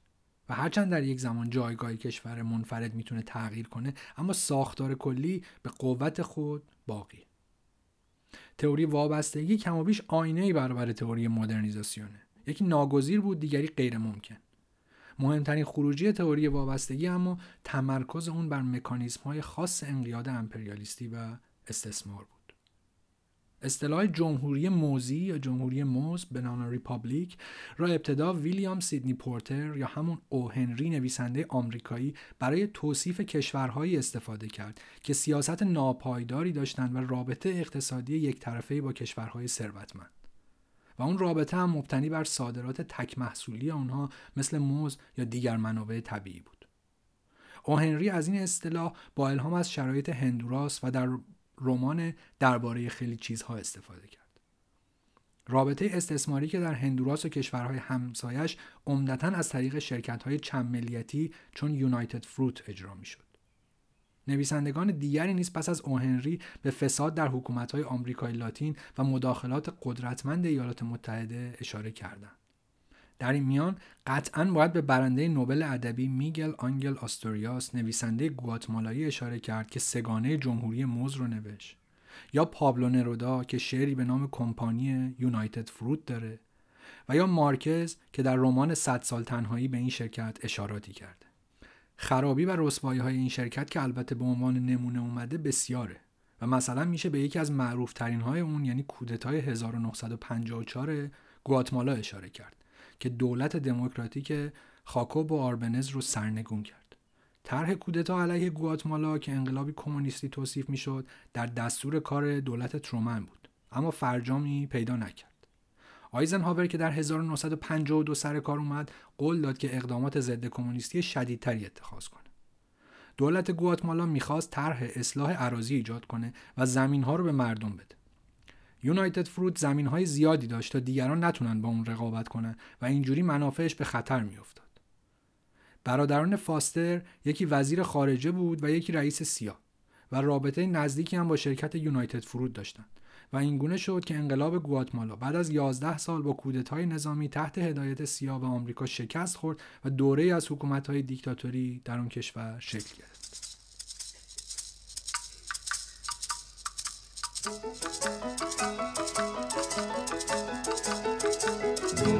Quando sonó la trompeta, estuvo todo preparado en la tierra. Y Jehová repartió el mundo a Coca-Cola Inc., Anaconda, Ford Motors y otras entidades. Marxism تا الان درباره سه تئوری یعنی اقتصاد توسعه، مدرنیزاسیون و وابستگی حرف زدم. مارکسیستا سرمایهداری رو نوعی سیستم اجتماعی می‌فهمند که متناقض، ناعادلانه، بحرانزا و استثمارگره که ظرفیت تولیدی انسان رو به حدی رسونده که تا پیش از اون سابقه نداشته. تئوریسین های تئوری وابستگی و سیستم جهانی نیز اغلب مارکسیست بودند با این حال تنها به وجودی از سرمایهداری توجه می‌کردن و تمرکز تمرکزشون اغلب بر مسئله استثمار بود در نتیجه مورد نقد مارکسیست ها هم قرار گرفتن. مثلا برخی مارکسیست ها استدلال می‌کردند که سرمایهداری مبتنی بر روابط اجتماعی تولیده و نه صرفا مبادله و حضور در بازار جهانی. اندیشه انتقادی در سنت مارکسیسم جایگاه قوی داره و از این رو نقدهای این حوزه جالبه. اما شاید کمی خارج از روایت این اپیزود باشه. اگر بنا باشه به مارکس برگردیم شاید این سوال مطرح بشه که ماتریالیزم تاریخی آیا همون تئوری توسعه مارکسیه؟ اما این سوال دو تا مشکل داره. اول اینکه تقلیلگراست. چرا که ماتریالیزم تاریخی در واقع یک تئوری عمومی درباره تاریخه و بسیار فراتر از یک تئوری توسعه اقتصادیه. دوم اینکه نابهنگامی داره. چرا که برخی از اشکال توسعه سرمایهداری امروز در قرن 19 هم اصلا وجود نداشت. با این حال باید مراقب اشتباهی که برخی هواداران تئوری مدرنیزاسیون انجام میدن بود و جامعه پیش از سرمایهداری رو با جامعه توسعه نیافته بعد از سرمایهداری یکی نگرفت. برای مارکس توسعه در شکل تولید ثروت در نظام سرمایهداری دو جنبه داره. در شکل مادیش توسعه درباره گسترش نیروهای مولد و افزایش تولید کالاست و در فرمش توسعه درباره انباشت سرمایه است که خود این انباشت محرک سرمایه در دو جاست. یکی در تصاحب ارزش اضافی تولید شده و دیگه در انتقال اون ارزش درون کالای قابل فروش در بازار. و این منطقیه که در مقیاس بزرگتر نیز رخ میده. در این معنا مارکس نشون میده که چگونه این دو وجه که توسعه داری توضیح میده با هم متناقضه. در جلد سوم سرمایه فصل 15 هم زیل بخش تعارض بین گسترش تولید و ارزش افزایی می‌خونیم. این تضاد در عامترین بیان خود مبتنی بر این واقعیت است که شیوه تولید سرمایهداری گرایش به توسعه مطلق نیروهای مولد دارد. صرف نظر از ارزش و ارزش اضافی که این نیروهای مولد دارا هستند و حتی صرف نظر از مناسبات اجتماعی که درون آنها تولید سرمایهداری رخ می‌دهد روش هایی که به واسطه آنها این شیوه تولید به هدف یاد شده دست مییابند متضمن کاهش نرخ سود ارزش کاهی سرمایه موجود. و توسعه نیروهای مولد کار به زیان نیروهای مولدی است که پیشتر تولید شدند. هرچند تفسیر روی کرده ابزار تولید نویسندگان مارکسیسم به لحاظ تئوریک بسیار غنیه اما هنگام نقد تئوریسین های وابستگی توسط منتقدین مارکسیستشون متوجه میشیم که توافقی درباره استخراج ارزش اضافی وجود نداره.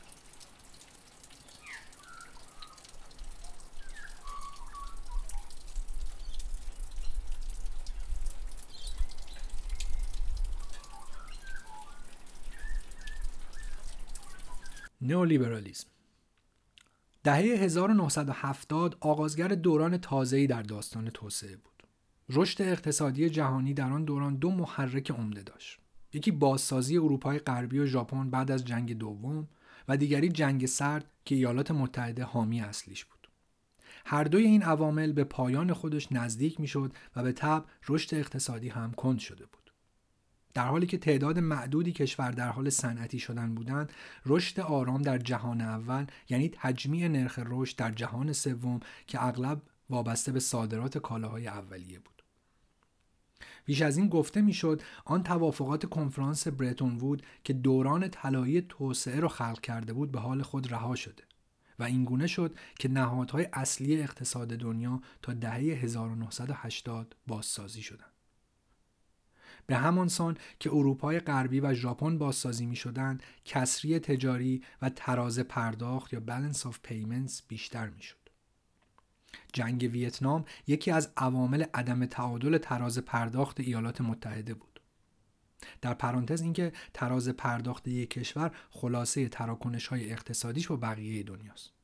که این تراکنش ها شامل صادرات واردات کالا و خدمات و دارایی های مالی به همراه کمک های اقتصادی در آن زمان بود که ایالات متحده اونقدر طلا نداشت که از دلاری که این هزینه ها رو باهاش میده حمایت کنه.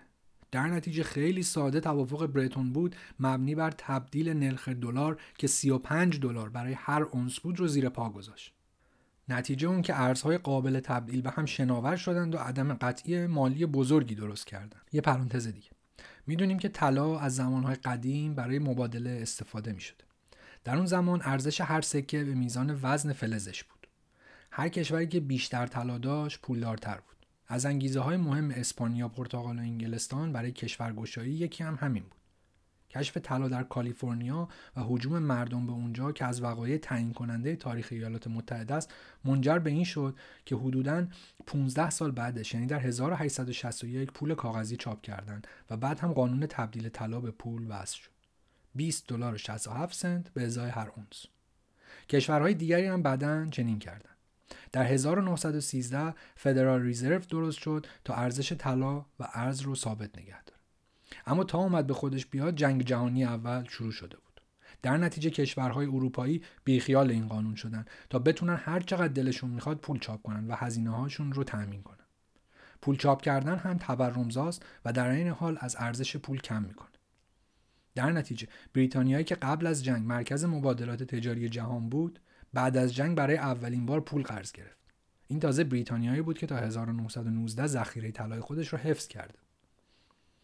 پیش از اینکه ایالات متحده وارد جنگ بشه نقش تأمین کننده مایحتاج نظامی و خوراک متحدانشون رو داشت. اما نکته اینجا بود که در ازای چیزهایی که به کشورها می‌داد طلا می‌گرفت. اینجوری بود که بعد از جنگ بزرگترین ذخیره طلای دنیا بود. همون 35 دلار به ازای هر اونس طلا که گفتم از جمله توافقات برتون وود در 1944 بود. ایالات متحده بیش از همه کشورها طلا داشت. در نتیجه بسیاری کشورها به جای طلا ارزش ارزشون رو به دلار گره زدن. در 1960 ایالات متحده حدود 19 میلیارد ذخیره طلا داشت که بیش از یک میلیاردش در صندوق بین‌المللی پول بود. در 1971 نیکسون این رابطه رو به هم زد. پرانتزم بس. در واکنش به افت دلار اوپک تصمیم گرفت که قیمت نفت رو شدیدا افزایش بده.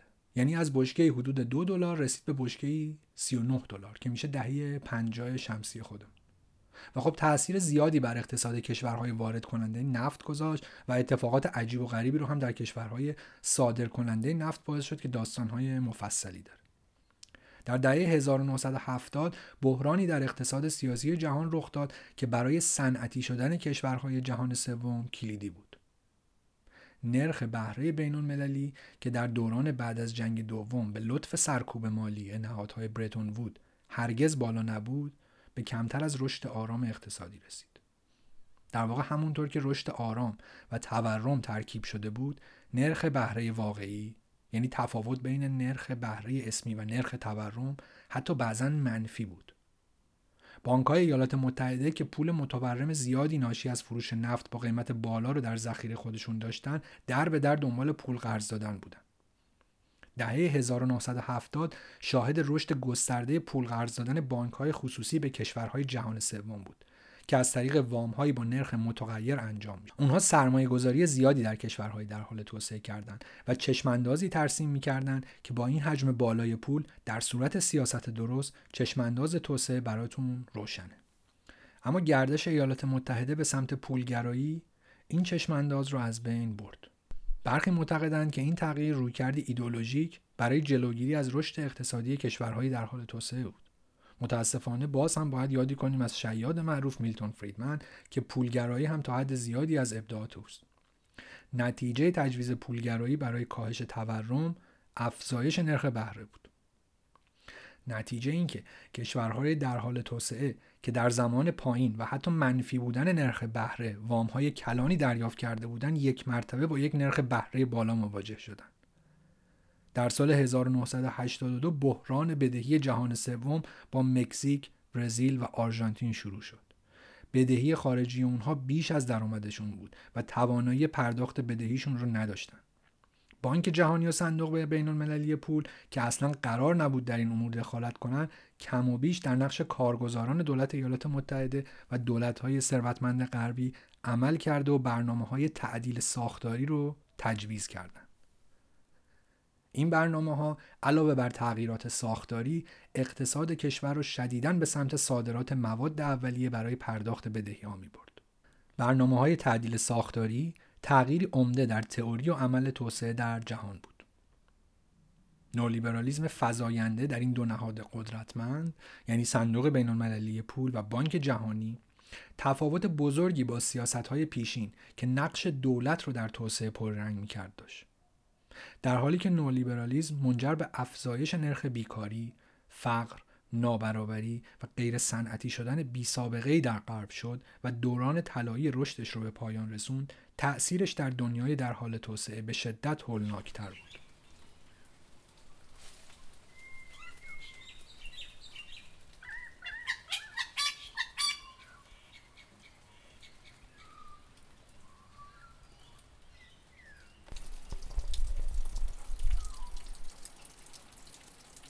نولیبرالیزم و برنامه های تعدیل ساختاری ظاهرا ضد دولتن اما در واقعیت دنبال دخالت گسترده دولت در بازمهندسی کل اقتصاد به نفع سرمایه خصوصی هن. سرمایه خصوصی بیش از سرمایه داخلی و سرمایه مالی بیش از سرمایه مولد برای دو دهه اغلب کشورهای در حال توسعه مجبور به صادرات مواد خام و اولیه و محصولات صنعتی با ارزش افزوده پایین برای پرداخت بدهی‌های خودشون شدن. و ما منطق بازار قیمت این کالاها هم مدام کم می‌شد و پرداخت بدهی این کشورها سختتر. این در حالی بود که جمعیت جهان اول از قیمت پایین کالاها از میوه های استوایی گرفته تا پنبه و قهوه بهرهمند می‌شد و مصرف انبوه دهه 1980 رو شکل می‌داد. برعکس هر چیزی که به عنوان ایده و ریشه توسعه در نظر بگیریم نولیبرالیزم موجب انتقال سرمایه بزرگی از جهان سوم به اول شد.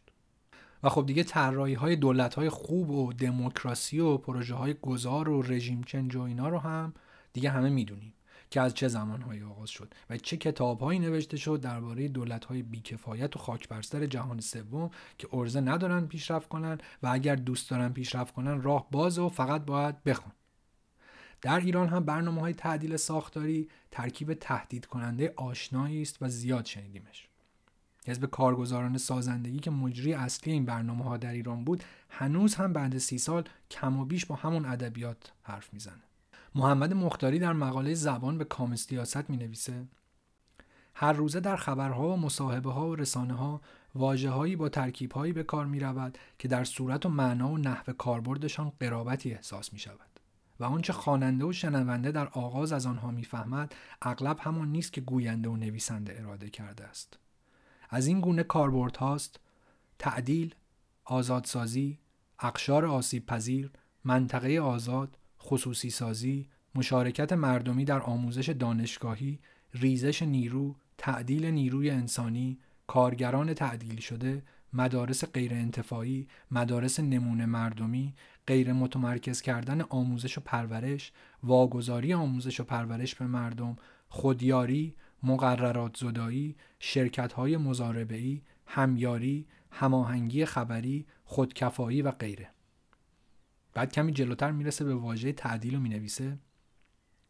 اما زندگی اجتماعی اهل زبان آشکارا نشان می‌دهد که رواج تعدیل و آزادسازی و ادغام در بازار جهانی بر یک استراتژی اقتصادی مبتنی است که سودی در رواج و تکرار واژه عدالت نمی‌بیند.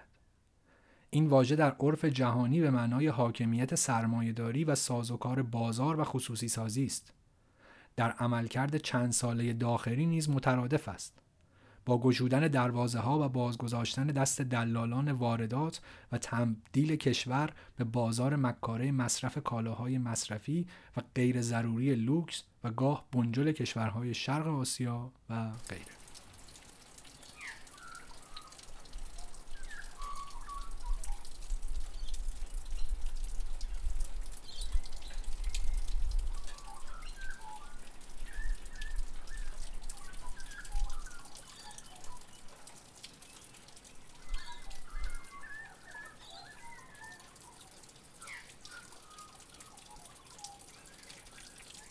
دوگماتیسم ضد دولت و هوادار بازار بودن نئولیبرالیسم دلیلی بر پایان توسعه آنطور که فهمیده می‌شد بود.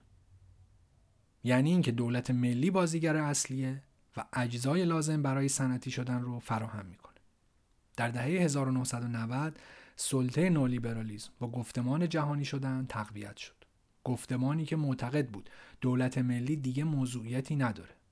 سپس وقتی قرن 21 با 11 سپتامبر و جنگ ایالات متحده علیه ترور آغاز شد مجموعه جدیدی از گفتمانهای امپریالیستی برخی از کشورهای جهان سوم رو دولتهای سرکش یا دولتهای مردود اعلام کرد که باید با اونها حتی اگه شده با زبان خشونت برخورد کرد.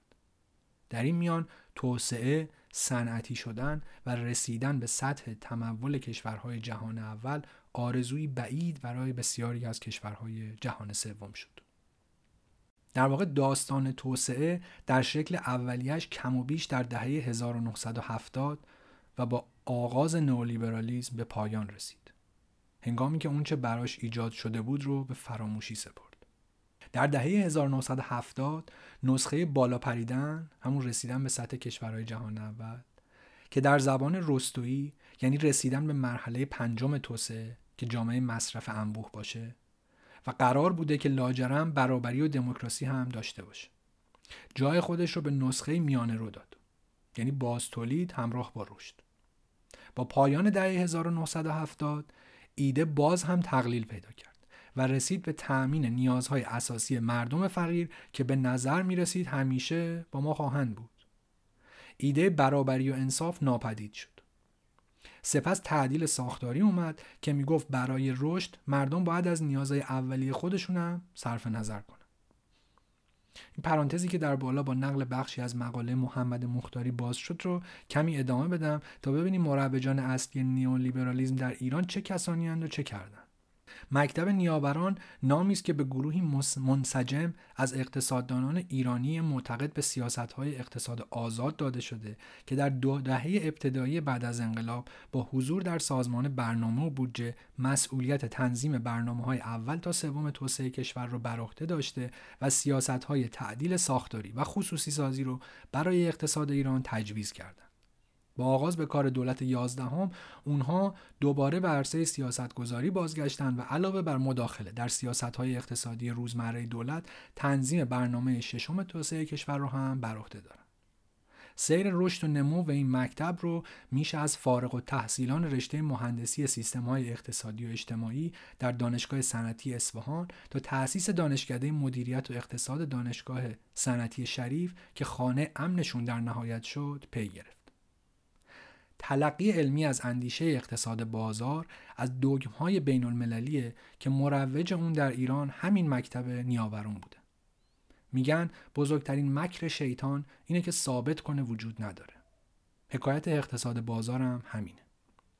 مؤسسه نیاوران در سال 1368 به ابتکار مسعود روغنی زنجانی رئیس وقت سازمان و برنامه بودجه در دولت اول سازندگی پایگذاری میشه. علی نقی مشایخی، محمد طبیبیان، مسعود نیلی، مسعود روغنی زنجانی و غلام علی فرجادی دیگر مدیران این مؤسسه بودند. حضور همزمان در مؤسسه نیاوران به عنوان یک پژوهشکده و معاونت های سازمان برنامه بهترین راه برای اجرای ایده های اقتصادی این گروه بوده. این حلقه البته تنها رانت نداشت بلکه اهل حیله هم بود مثلا در خصوص تأسیس رشته مهندسی سیستم های اقتصادی اجتماعی مشایخی میگه کلمه مهندسی ارج و قرب زیادی داشت و ما اسم مهندسی روی رشته گذاشتیم ولی اقتصاد و برنامه ریزی درس می‌دادیم. اما هیلگری اینجا بود که رشته را هم بردن زیر مجموعه مهندسی یعنی اینکه باید از کمیته مهندسی مجوز می‌گرفتن نه گروه تخصصی علوم انسانی. اینجوری میشه که این رشته بدون نقد تصویب میشه. و حتی یک درس علوم اجتماعی مرتبط مثل تاریخ یا جامعه شناسی در اون نمی‌ذاره. در این روند این جماعت قانون رو چند بار دور می‌زنن. اول مجوز گرفتن که مؤسسه پژوهشی کار آموزشی بکنه. دوم گفتن اشکالی نداره اگه لیسانس اقتصاد نبوده. تازه اگه فنی بودی چه بهتر. اسم رشته هم که مهندسی داره. هدف این بود که دانشجویان پایه ریاضی قوی داشته باشن. واقعا اقتصادی که امروز در دانشگاه درس داده میشه چقدر با ریاضی متفاوته؟ چند سال پیش فیلم مستندی ساخته شد به نام ما اقتصاد دانیم که البته از طرف گروه فکری رقیب این افراد که اغلب نزدیک به اصلاح طلبان ساخته شده و در واقع هدفش ریشه یابی موانع نظریه پردازی در باب اقتصاد مقاومتی در دانشگاه اقتصاد ایرانه. ولی به خوبی نشون میده چقدر از رشته اقتصادی که در دانشگاه درس داده میشه در واقع ریاضیات برای اون رشته مهندسی سیستم های اقتصادی اجتماعی هم می‌گفتن که همه می‌تونن در کنکور شرکت کنن. ولی وزن بالای ریاضیات در آزمون ورودی عملا اجازه نمی‌داد افراد غیر فنی وارد رشته بشن. این تنز تلخ ماجراست که رشته ای که قرار فارغ و تحصیلان اون توانایی انجام امور برنامه ریزی در سازمان برنامه و بودجه انجام برنامه ریزی در وزارتخانه ها و ادارات کل تدریس در مؤسسات آموزش عالی و غیره رو داشته باشن؟ با خالی کردن موضوع از متن اجتماعی و سیاسی و حقوقی اون آغاز می‌کنن و خب حاصل این تفکر هم معلومه. تکنسیان هایی بدون تفکر انتقادی. و چیزی که به خودش میگه علم ناب و میگه نیازی به پیچیدگی فرهنگی و اجتماعی ندارم و دلبسته مدل های ریاضیه راحت تر می‌تونه ثابت کنه که جهان شموله. هم برای سیاستمداران و مدیران شیفته زبان علمی فریبنده است هم برای بدنه تکنوکرات عاشق عدد و رقم.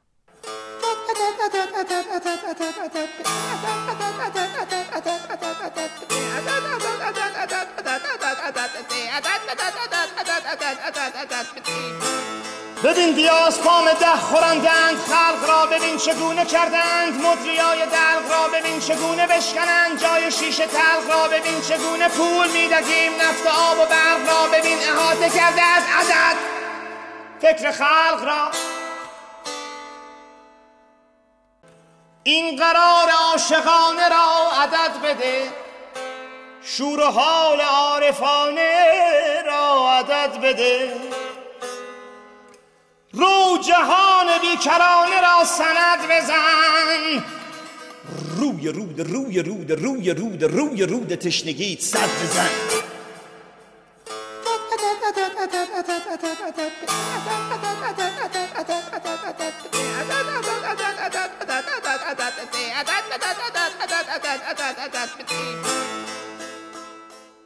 البته این بحث هم مثل اغلب بحث‌های فکری زمینه های اقتصادی مشخص داره و میشه دید که در تاریخ معاصر ایران چه کسانی از قبل علم ناب اقتصاد در قالب خصوصی سازی متنفع شدند. از تأسیس رشته مهندسی سیستم های اقتصادی اجتماعی در دانشگاه صنعتی اصفهان تا تأسیس و تثبیت دانشکده های مدیریت و اقتصاد شریف حدود سی سال گذشته. طراحان برنامه های توسعه کشور خانه امن و باثباتشون در دانشگاه شریف رو با چنگ و دندون حفظ کردند. آنها فاتحانی سربلندند که موفق شدند ایدئولوژی خود را به جای علم جا بزنند. براش رشته تحصیلی درست کنند و سه نسل مدیر تربیت کنند. در حالی که علوم انسانی در بستر احتضار خفته اونها با ها و روابط موجود و البته همفکری با دولت مردان فتوحات خود رو بیرون دانشگاه هم بردن تا مؤسسه پولی و بانکی بانک مرکزی، اتاق بازرگانی ایران و غیره موفق شدند در دانشگاه ها دانشجویان فنی رو که روزگاری سیاسی ترین دانشجویان کشور بودند تبدیل به کارمندانی گوش به فرمان سیاست هایی کنند که اصولش غیر قابل بحثه. باید توجه کرد که این اقتصاددانان تنها متخصصانی اتو کشیده نیستند. آنها به خوبی می‌دونن اجرای سیاست های نولیبرالیشون مثل هر جای دنیا نیاز به سرکوب پلیس داره. پس خودشون رأسا پیشنهاد سرکوب رو میدن. اما در این مورد به تمامی دولت های پس از جنگ فرمول های خود را یاد دادن که چگونه هر جمعی را که طالب دخالت در بازار است سرکوب کنند آقای دکتر روغنی زنجانی گفتند من در مجلس این استدلال را کردم که اگر شما به دنبال اجرای یک سیاست مشخص هستید باید منتظر یک سری عواقب اجتماعی سیاسی قادر به پرداخت هزینه های تصمیم خود نیز باشید.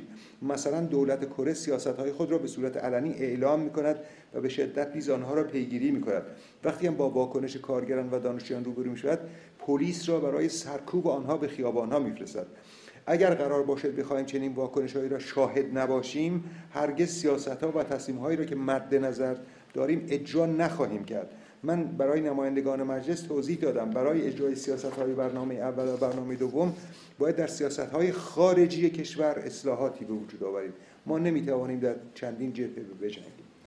این پرانتز هم بسته. همین امروز اگر به تظاهرات مختلفی که در گوشه گوشه جهان جاری نگاه کنیم می‌بینیم که این فلاکت و نارضایتی حاصل نولیبرالیزمه امروز ارتش در خیابانهای شیلی حضور داره و تا لحظه ای که این اپیزود را آماده می کردم دست کم 19 نفر در تظاهرات هفته گذشته کشته شدند. شیلی آزمایشگاه و اولین پایلوت اجرای سیاست های نولیبرالیزم بود. کودتایی به رهبری سیا و هدایت فکری مدرسه شیکاگو که دولت دموکرات و مردمی آلنده را ساقط کرد. ضریب جینی شیلی که شاخصی برای سنجش نابرابری در کشورهاست از تمام کشورهای OECD بیشتره.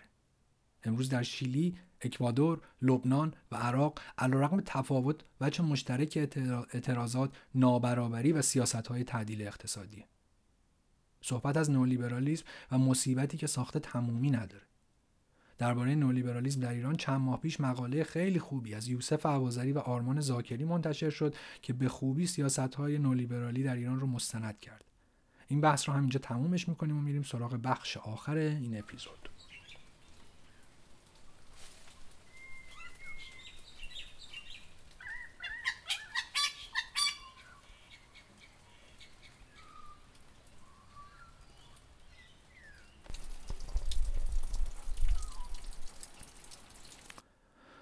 دولت توسعه گرا دولت توسعه گرا در واقع یعنی دولت توسعه گرای سرمایه داری روش تولید همون سرمایه داریه اما دولت در هدایت پروژه ها و سیاست ها نقش موثری داره. پیشینه تئوریک دولت توسعه گرا به اقتصاددان آلمانی فردریک لیست برمیگرده و شاید بشه اولین دولت توسعه گرا رو در دوره بیسمارک در آلمان دید که در رقابت با بریتانیایی بود که از اقتصاد آزاد پیروی می‌کرد. در همان دوره حدوداً 20 ساله یعنی از 1870 تا 1890 آلمان رشد اقتصادی زیادی داشت و در تولید استیل و ساخت راه آهن از فرانسه پیشی گرفت. در حد فاصله 1870 تا 1873 یعنی پیش از سقوط بازار سهام تنها در آلمان با حمایت دولت 857 شرکت جدید تأسیس شد. آلمان پیش از جنگ جهانی اول دومین کشور صنعتی دنیا بعد از ایالات متحده بود. امپراتوری ژاپن در دوران میجی هم کم و بیش چنین سیاستی رو در پیش گرفت. لیست منتقد آدام اسمیت و ریکاردو بود و تجارت آزاد رو همونطوری که گفته شد ابزاری در دست قدرتمندان می‌دونست که به منافع بیشتری دست پیدا کنند. او ضمن انتقاد از تجارت آزاد بین المللی معتقد بود که یک قدرت صنعتی جدید ممکن نیست در شرایط رقابت آزاد بازرگانی با کشوری که سالهاست نیرویش رو تقویت کرده و بازارش مورد حمایت بوده به وجود بیاد. جمع بندی کنم همونطور که در ابتدا گفته شد بحران مالی 2007-2008 بالاخره موجب شکست دوگماتیزم نولیبرالیزم شد انتقال فعالیت های سنتی از کشورهای پولدار به فقیر و تمرکز شدید سرمایه و تولید انبوه موجب تولید یک طبقه کارگر جدید و میلیتانت با قدرت تخریب بالا شد. علیرغم کمبودهای مهیب آنچه بعد از جنگ جهانی دوم توسعه نامیده می‌شد پایان دوره رسمی استعمار و تشکیل دولت ملت دست کم واگرایی درآمدی بین کشورها را آهسته ترد کرد.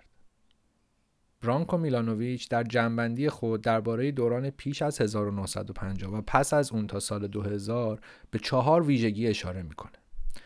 یکی واگرایی درآمدی بین کشورها، دومی وضعیت کشورهای پرجمعیت، سومی نابرابری بین شهروندان جهان و چهارمی نابرابری درون کشورها یعنی بین آدم های درون یک کشور در دوره پیش از 1950 ویژگی های اول و سوم یعنی واگرایی درآمدی که بین کشورها وجود داشته تغییری نمی‌کنه.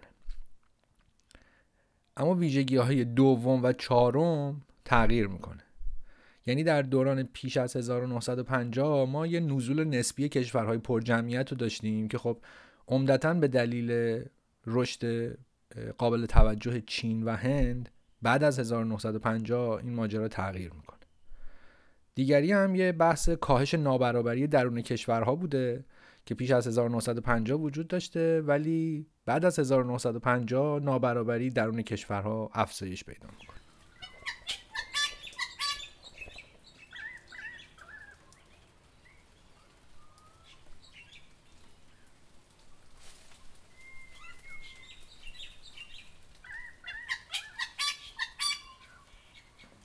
به پایان اپیزود سوم رسیدیم.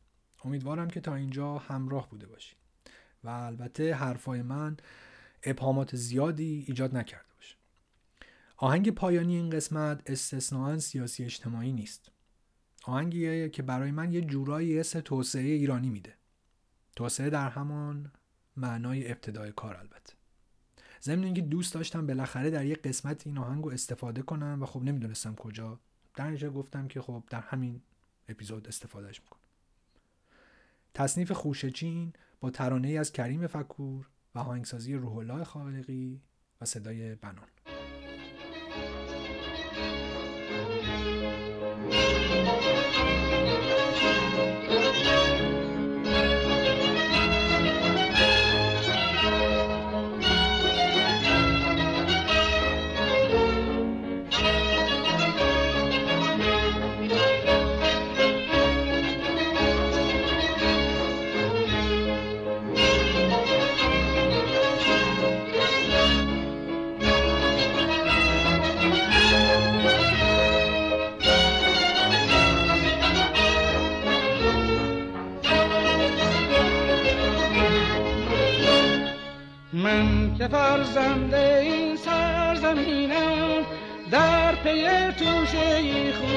چینم شادم از پیشه خوش چینی.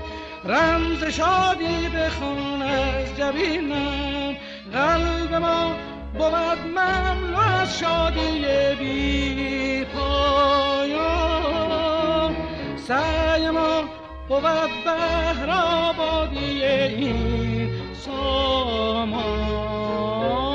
خوش چین کجا عشق مهنت به دامن ریزد. خوش چین کجا دست حسرت زند بردار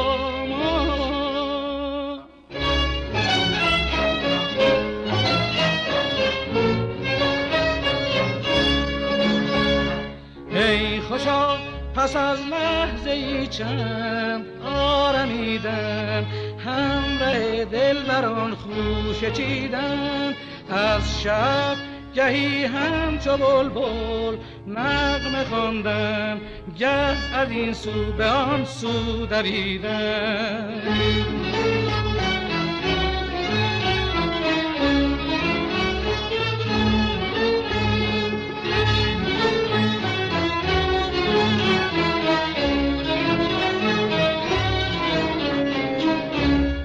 بود جشن انگور ای افسونگر نغم پرداز.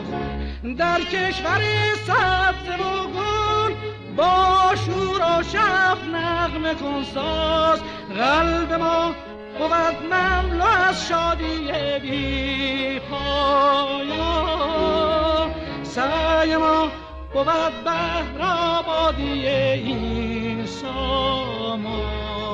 جان خوش چین کجا عشق مهنم به دامن؟